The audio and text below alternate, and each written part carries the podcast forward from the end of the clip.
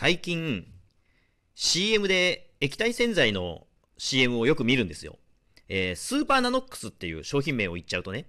で、その CM で、液体洗剤は約7割は水ですって。で、逆に、そのスーパーナノックス、スーパーつくか、スーパーつくか、スーパーナノックスは、逆に約7割が洗濯成分ですよって、そういう CM があるんですけど、その理論で言ったら、粉洗剤最強だよなって思うわけですよ。多分その CM 見た人の9割は 7割じゃないです。9割はそう思ったんじゃないかなと思うんですよ。で、実際ちょっと調べてみたんですよね。粉洗剤と液体洗剤とか、まあいろいろありますよね。ジェルボールとかさ、についてちょっと調べてみたんですよ。そしたらやっぱり、一番洗浄力が強いのは粉洗剤ですよと。で、洗剤は3種類用意すると一番いいっていうのが、ちょっとこの洗濯王子っていう人がね 誰かはわからないですけど、洗濯王子が勧める、その洗濯洗剤の正しい選び方っていうサイトには書いてあるわけですよ。えー、普段使いは液体液体洗剤でいいですよと。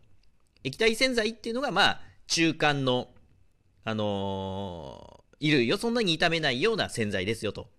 で、デリケートな服、ニットだとか、まあ、大切にしている服に関しては、えー、おしゃれ着用の洗剤を使うといいですよと。エマールとかね、アクロンとかありますよね。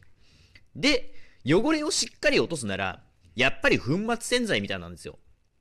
で、しかも、結構あの、最近中性の洗剤っていうのが多いみたいですけど、アルカリ性って書いてある、まあ、弱アルカリ性とかね、って書いてあるやつを使うと、すごく汚れが落ちるらしいと。で、僕はですね、結構服が汚れることが多いわけですよ。えー、足が臭いので 足の匂いを取るために、洗浄力の強い洗剤を使いたいわけです。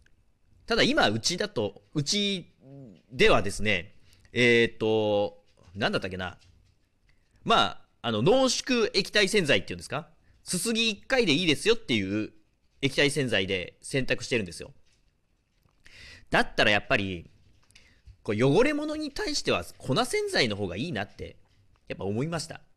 このね、スーパーナノックス液体洗剤、すごい液体洗剤ができましたよっていう CM を見たせいで、というかこの CM を放送してしまったせいで、また粉洗剤の需要が高まるんじゃないかなと、そう私は踏んでおります。